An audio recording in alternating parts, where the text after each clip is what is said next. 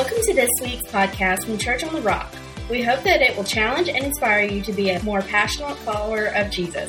For more information about Church on the Rock, visit us at cotrcalera.com.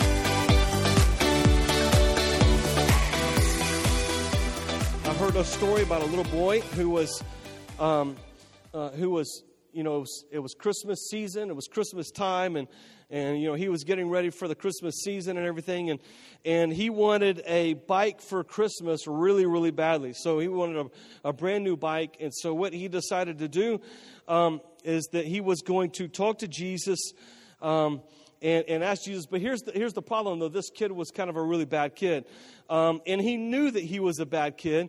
You know, it's like some kids are really bad and they just don't know it. And then some kids are really bad and they know it, right? You know what I'm saying? So this one kind of knew it. So he sits down to write a letter to Jesus. And he starts off, he says, "Dear Jesus, if I get a bike for Christmas, I'll be good for a whole week." And then he thinks about it for a second. He crosses it out, and he says, he writes back, he says, "Okay, I can be good. I can't be good for a whole week, but I'll be good for 5 days." He thinks about that for a little bit, and he's like, "Yeah, 5 days, that's a little bit tough." So he crosses that out, and he says, "Okay, Jesus, I'll be good for 4 days." Then he thinks about it, and again he says, "Well, I can't do that." And he gets down one day, and as he's writing, he's thinking, okay, and he's thinking to himself, you know what, I can't even be good for 1 day. What am I going to tell Jesus why he needs to give me this bike? So then, after thinking about it for a while, in frustration, he goes to his mother's room, and he finds a statue of Mary. He wraps it in a blanket, puts it in a paper bag, and throws it under his bed, and then begins to write, "Dear Jesus, if I get a bike for Christmas, if I don't get a bike for Christmas, you'll never see your mother again." I'm not sure that's how it works. Just letting you guys know that. All right. Luke chapter 1, verse 46. We'll read here a story. Actually, it's kind of Mary as she is... she begins to sing this song, basically, is what happens. Is she begins to sing a song, and it's after she has already found out that she is going to become pregnant with this Savior, this child that's going to come. And so we're going to pick up in Luke chapter 1, verse 46, and go through 55. And it says right here, "And then Mary said, 'My soul exalts the Lord, and my spirit has rejoiced in God my Savior, for He has had a regard for the humble state of his bondslave.'" I think that, man, it's just interesting when you hear kind of the terminology, this young girl and her relationship with God and the way that she interacts with God and the way that she talks to God. She's like, "The way that you have had mercy on this bond slave." Like, how many of us consider ourselves to be bond slaves of God, right? I mean, do we, you know what I'm saying? I mean, like, but in a way, the Bible does say that we're like bond servants. We're supposed to be like bond servants, that we are connected, that we are grafted to him, that we are indebted to him in our life to live for him. It's just interesting, the perspective that she has, which probably really shows the frame of mind that she has, which really put her in a position to find the favor of God in the first place, right? All right. But she says, for he has had regard for the humble state of his bondslave. For behold, from this time on, all generations will count me blessed. For the mighty one has done great things for me, and holy is his name.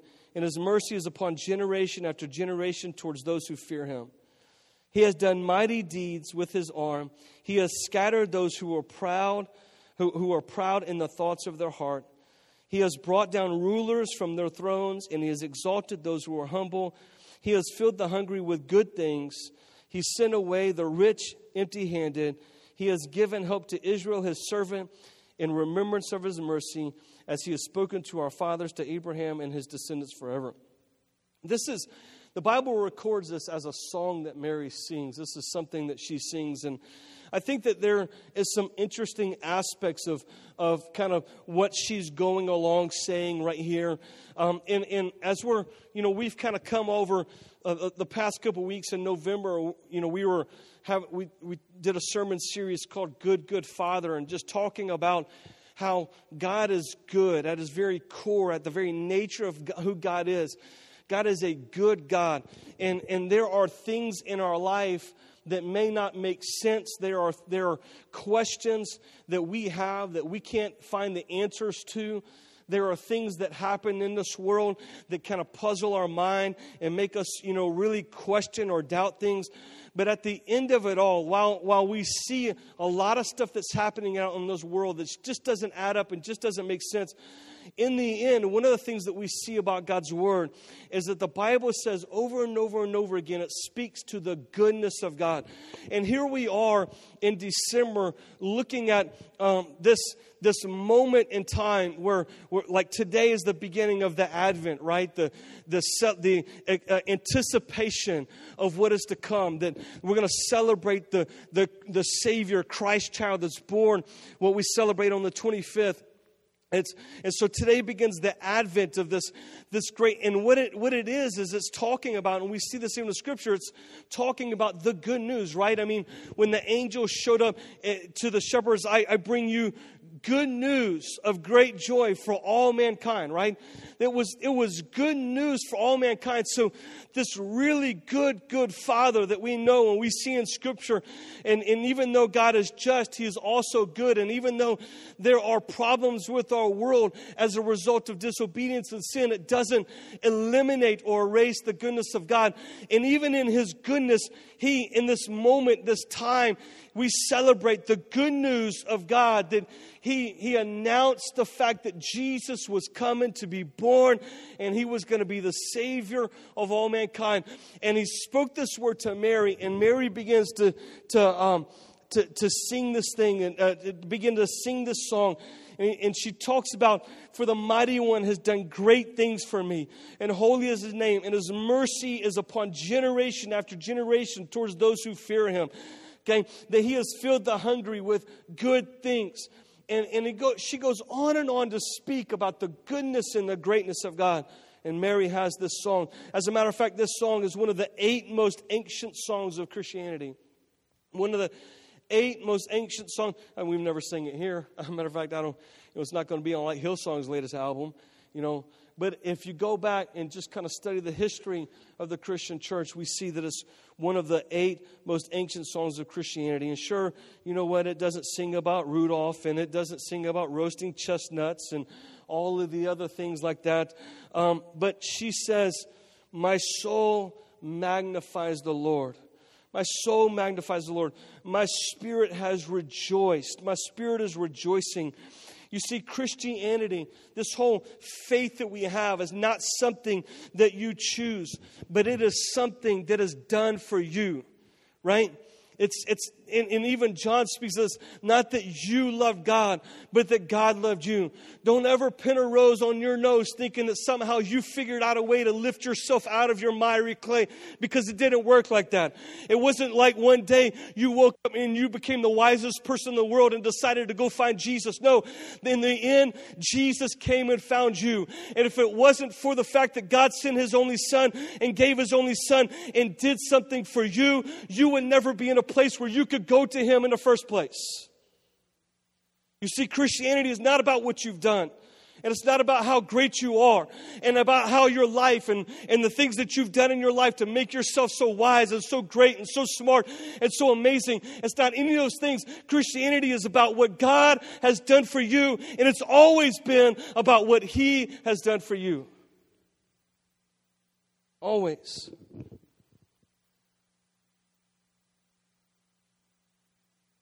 So Mary declares the mightiness of God, the holiness of God, the mercifulness of God. And she says, this is upon all who worship Him from generation to generation. Upon all the might of God, the holiness of God, and the mercifulness of God. And it's upon all those who fear Him, all those who worship Him from generation. Well, when you think about Christmas, You have your favorite Christmas songs, right? Frosty the Snowman, right? Favorite. Santa Claus is Coming to Town. Jingle Bells. I'm Dreaming of a White Christmas. Or maybe it's like my oldest son's favorite song, All I Want for Christmas by Mariah Carey. I don't know if I should be disappointed or not. I think there's a little bit inside of me that dies when I announce that. There are, you know, Christmas. Gosh, I mean, there's some of you. Listen, you started singing. You had the Christmas music playing in your house like November 1st. You're like, forget Thanksgiving. It's 95 point whatever. I don't even know 7 or something like that, and it's just all Christmas music all the time. All right. And sadly enough to say that my wife is really close to there. I mean, it's probably not November 1st, but somewhere in November she switches over and it's all Christmas from there. Okay. But we all have these songs. It's an incredible season of just kind of family time. You just from Thanksgiving all the way through the Christmas season, there's an incredible time of just kind of celebrating and being thankful and being around, you know, family and kind of enjoying. It's probably some of it's probably your favorite time of the year, right? If you're a kid, it's for sure your favorite time of the year, right? And even as an adult, it's just the stuff that kind of comes along with it, unless there's, you know, some real heartache and brokenness that comes along with this season, which can happen. For the most part, a lot of us have, you know, fond memories of this time of the year and all that kind of brings along with it, and the songs that we sing in the midst of it, and the celebration and the cheer and the joy that comes along with all of it. And while all of those songs are great and really good, they really never make your soul better. Okay? And of course, you know, there's some Christmas songs that are surrounded by the Christmas message, and some of those things are really great. But this moment when Mary sings this song, okay, she is singing it out of the abundance of her experience. This experience that she has had with an angel that begins to declare to her this favor and this promise of God, that God is going to use her to bring about this Savior boy that's going to be born into a world, and it's going to change everything about the world that she knows. She begins to sing it out of her experience. And the truth be known, that's what makes songs powerful anyways, is when you can experience the words of those songs. When you sing a worship song and you're going through the valleys and then you sing a song, I will praise you in the valleys and the highlands all the same. That even when I'm going through my lowest of lows, God, I'll still praise you. And that's what makes those songs powerful, is when we experience them in our own lives. And that is what Mary was going through here. And what did she experience? She experienced that God is mighty. That means that God can. She experienced that God was holy and that God must do something. And she experienced that God was merciful, showing her that God wants to. And so let's talk about these three things here, because she declares it, okay, in the passage, in starting in verse 49. Here Mary says, "For the mighty one has done great things." He's mighty. "And holy is his name." He's holy. "And his mercy," he's merciful, "is upon generation after generation towards those who fear him." Okay. And mighty is his name. God is mighty. For the mighty one has done great things. You know, if somebody were to tag you with the job description of how God would become a man. Okay, it's saying you were given the responsibility to figure out how can God become a man. Okay, more than likely you wouldn't write the story the way God decided to write the story. I mean, right? You would decide that, well, like maybe he would show up as the ruler of the earth, right? You know, and show all of his power and all of his might. Or maybe he would be born amongst a king, you know, where he could be raised in royalty and treated like a king that he is. And, all, you know, we would have these grandiose ideas that if God really came down and became a man, this is how I would do it. But in all of that, God chose to do something different than all of those things. God chose to become a man in a way that we would probably never suspect or imagine, even in our wildest dreams. When you think that God is mighty, you would think about the universe and all of the heavens and all that God did to create just a small portion of the heavens. That this same God who became a man spoke the universes and galaxies into existence. He spoke those things into existence. And yet we find here that he finds that there is an angel who appears to a young girl who is engaged, and says that you're going to carry the Son of God. So this great and powerful God chooses to become a speck in conception. This great, powerful God that spoke everything to existence chose to become a speck, to be born into a world that was cruel, that was brutal. I mean, right? Think about the dangers. Maybe it would have been safer for God to allow the Savior to be born in today's world, in America, where at least there's, you know, some sense of, humanity there, right? Where kings aren't sending out their soldiers to kill all the firstborn children, right? Because that's what happened. Herod tried to kill all the firstborn children and tried to kill Jesus. I mean, think about the brutality that Jesus was born into, a world, you know, that was, in a sense, survival of the fittest, and that was just dangerous, and they didn't have the doctors and the medicines that we have today, and all the complications and the things that could have happened all along the way. Now, of course, I mean, if it is God, there's not going to be complications and dangers because he's going to take care of it all. But you still got to think about the way in which God decided to become a man. I mean, to be born in such a small, insignificant way. To be born in a major. He wasn't born in a 5-star hotel with room service or any of those kinds of things. As a matter of fact, there was no room for him in any hotel. He had to be born in a barn, basically, right? I mean, you heard the expression, you born in a barn, right? You tell your kids, they leave the door, you born in a barn. Jesus was born in a barn. He was born in a barn. Jesus, the Son of God, the one that spoke everything into existence. This is how he chooses to come into the world. None of us would write this. And yet we see the mightiness of God on display in the sense that he says, I'm going to put my child here, okay, so that everybody can see that I can do great things. It's not how you would write it out if you were God. But Mary begins to experience the mightiness of God.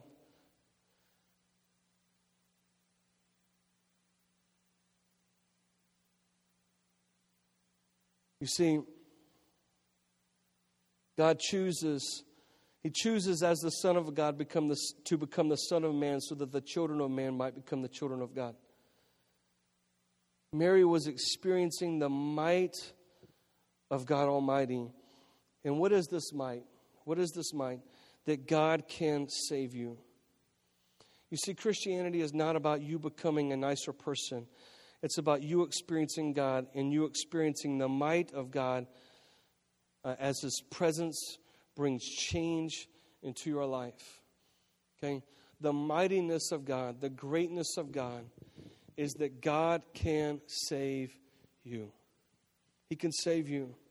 And when I say, like, save, you know, like in Romans, it says, Paul writes, I believe in the power of God, I believe in the gospel, for it is the gospel is the good news, okay? The gospel means good news. I believe in the good news, for it is the power of God to save everyone who believes.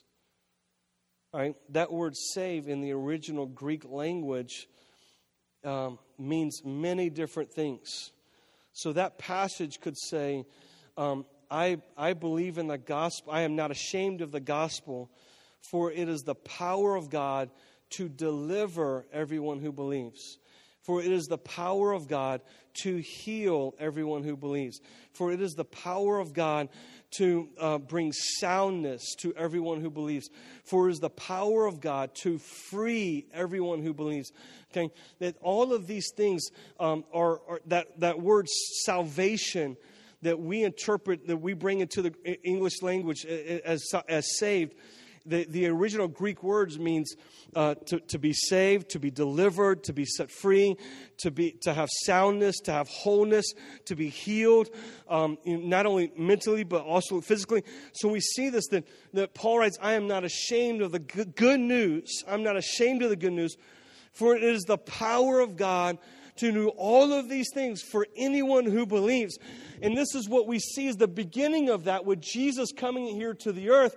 This is the good news. It is the might of God where he comes to become a man so that he can live his life on this earth as a sinless man, to die on the cross in our place, to be the perfect spotless lamb, to eradicate the curse of sin, and to overcome the effects of sin and death. And he does it all right here in the beginning. We see the might of God. Mary experiences the might of God, and she begins to sing about the might of God. And the might of God is for us today. That no matter what you're going through and no matter where you find yourself in life, the might of God is powerful enough to save you, to deliver you, to heal you, to preserve you, to bring soundness to your mind, to bring healing to your spirit, to your soul, or any other area of your life. It is the power of God, the might of God that can do all of that. And it's because God can. He can. He can. The second thing we see her say is that he is holy. She says, and holy is his name. Holy literally means that God is opposed to any form of self-centeredness or self-damaging approach to living. That's what it means. The holiness of God means that God is against anything, any form of self-centeredness or self-damaging approach to life. In other words, like we could say like this, that God hates sin. And the reason why God hates sin is because that sin is a self-centered, self-damaging approach to life. All right? And we know that there is a certain amount of pleasure that comes along with it. There's a certain amount of appeasing of the flesh, and it makes you feel good on the inside. All right, but it's just like chocolate laced with poison. It tastes good going down, but it's damaging to the spirit and to the soul. It hurts our inner man. It hurts who we are on the inside. And God knows that these things bring damage to us, and it's the reason why in His holiness He says, I hate these things. All right? I hate these things because they are damaging to us. It's much like this. It's much like a doctor who hates cancer. He hates cancer because it destroys and kills. We hate cancer because it destroys and kills the one who we love. Imagine this. Imagine a doctor being irritated with someone who has cancer. Come on, man. Why did you have to go get cancer? What's the matter with you? Get your head on. What are you doing? Stop doing that. Stop acting like that. Stop getting cancer. Like, that would be the stupidest thing that we ever heard. Like, there's no doctor that acts this way, right? Because his irritation is not towards the person who has cancer. It's towards the cancer itself. And what we have here is the same God. His holiness, all right, is not just a standard or a principle. It is that God must do something, all right? That God hates sin in our life the way a doctor hates cancer in a patient. It doesn't mean that God hates you. It doesn't mean that He hates you or any of those kinds of things, but He hates the sin, the effects of sin, because He knows that you've allowed yourself to become deceived by the enemy who has tempted you and brought you into, believing a lie that you can live this way and not affect you. So God hates, number one, the enemy, okay, who obviously tempts us in sin and allows us to get, but He also hates the sin itself because He knows the damaging effect it has on our life. And this is the same way that God, the same way a physician is towards a patient. You see, a great physician loves his patients, but also hates the disease that is destroying the patients. You see, so God became a man. Listen, God became a man because his holiness establishes that he must do something. If God hates the sin, and the sin is what hurts us, then God has to do something about the sin. His holiness establishes that he must do something. And what he did was he became a man. You see, the first Adam messed it up. He gave in to temptation. When the devil came to tempt him to sin, he gave in to temptation. Jesus became the second Adam. He was tempted by the devil in the wilderness 3 times, and all 3 times he denied his flesh and his fleshly desires, and he didn't give in to temptation. Then he lived his life, a perfect life, became the spotless lamb. You see, his holiness established that he must do something, and because he must do something, okay, he decided to take our place. Take our place, to pay the price that we should have to pay. Right? He must do something. God became a man so he could destroy the selfless approach to living that is so damaging to our life. You see, there is no salvation without the holiness of God. Because it's not about your holiness. It's not about your goodness. The Bible says that on your best day, you could sell all you have, give it all to the poor. You could go on a mission field. You could do all those things. And on your best day, your righteousness is like filthy rags. It's not good enough. Because there is no salvation without the holiness of God. And holiness, listen, holiness is not a reason for God to judge us. It is his motivation to save us. Holiness is not God's reason to judge you. It is his motivation to find a way to save you. To pull you out of your problems. To pull you out of your selfishness, of your self-centeredness, to pull you out of all of those things in your life. God is motivated because of his holiness to do something for you. And what did he do? He chose to leave his heavenly surroundings to become a man, okay? I mean, really, to become a baby, to depend on some teenagers to raise him. Lord, he would be hopeless if it were my teenagers.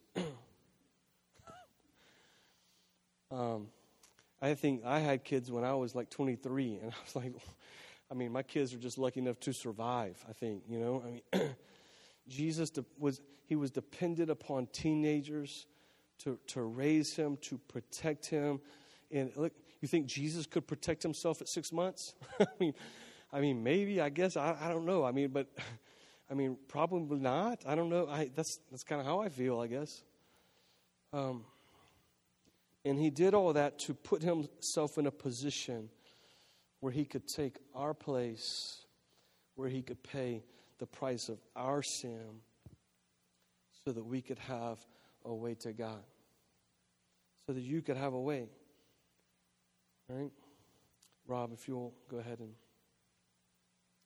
And the final thing here that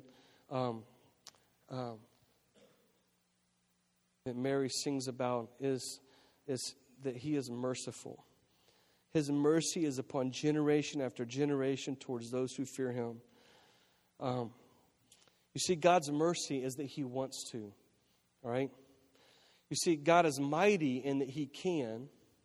God is holy in that he must do something. His holiness motivates him to do something.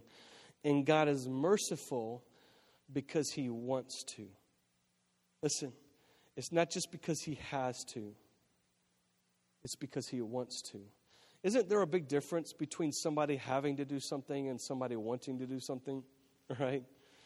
I mean, right? If you ever ask your kids to do something like clean your room and they have to do it, I mean, it's like, gosh, stop, just do it. But it's like, it's an incredible thing when they actually want to. Like, wow, you know, like when they have to dress up and look good.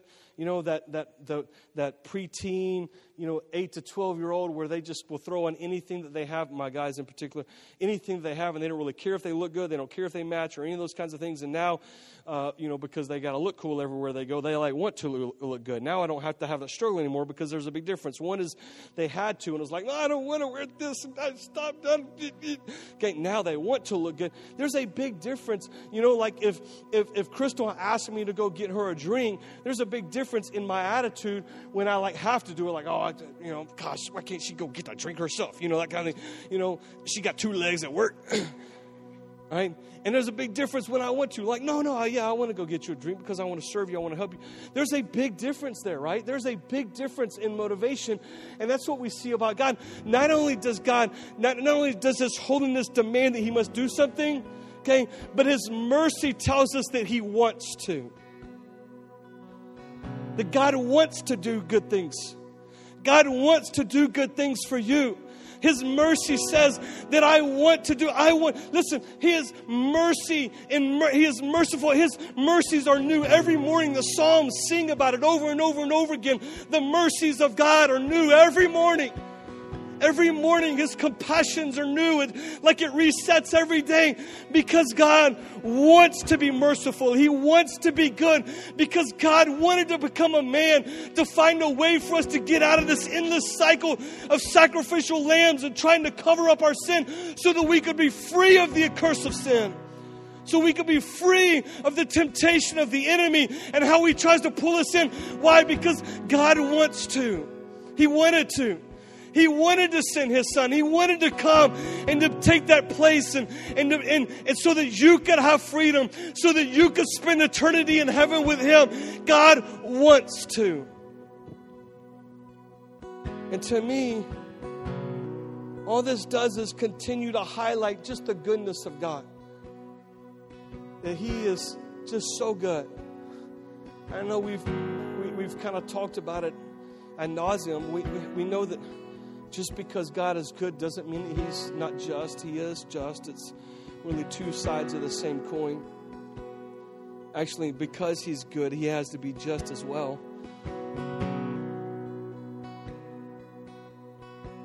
But God wants to. His mercy declares the fact that God wants to. Our God at His core is loving, merciful, and compassionate. He is at His core. The Bible says that God is love. In other words, the two words are interchangeable. It's not that God acts in love. The Bible says that God is love.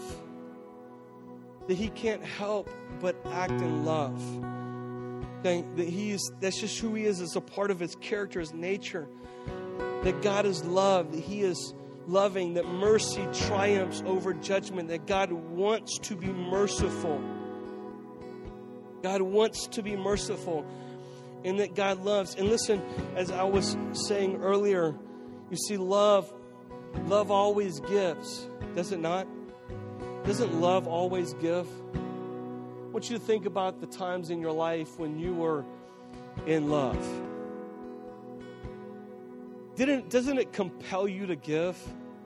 I mean, think about your life, doesn't it compel you to give of your time, to give of your energy, to give in ways that maybe you don't normally give? You just give. You want to give, right? You just want to. It's not a burden anymore. It's something that you enjoy doing. It's something that you want to do. You see, when we act in love, it compels us to give, that we want to give. We want to be a person that is generous. Love compels us to give, and it's no different with God. You see, His love compels Him to give. His mercy towards us and His love towards us compels Him to give. And what did He give? For God so loved the world. Listen, and we're not talking about the globe. When the Bible says the world, it means the people of the world. For God so loved the people in this world that He gave. his only Son, that whoever would believe in him would have everlasting life. You see, God's love compels him to give. Jesus goes on to say that if you earthly fathers know how to give good gifts to your children, how much more your heavenly Father. Again, this compelling idea that God gives. Why does he give? Because he loves. Every good and perfect gift comes from above. What is it? It's a gift. Why? Because God's love compels him to give. We give to our children because we love them. We give to our spouses because we love them. Now, maybe sometimes we give out of duty. Maybe sometimes we give because it's just what you do during certain types of the season. And I hope that's not the motivation in why you do what you do. Hopefully the motivation of why you do what you do is because you love. I give to this person because I love them. Because it's the great, you can do all the right things for the wrong reasons, and it's still wrong. It's still wrong. You can go to church for all the wrong reasons, and it's still wrong. You can give to God for all the reasons, and the Bible will tell you it's still wrong. The Pharisees knew how to do all the right things, but they did them for the wrong reasons, and it was wrong. It was still wrong. So it doesn't matter. It doesn't matter why we do it. And the mercy of God tells us why God does it. It tells us that God does it because he wants to. Because he wants to. Because he loves us. Because he loves you. Because he loves me.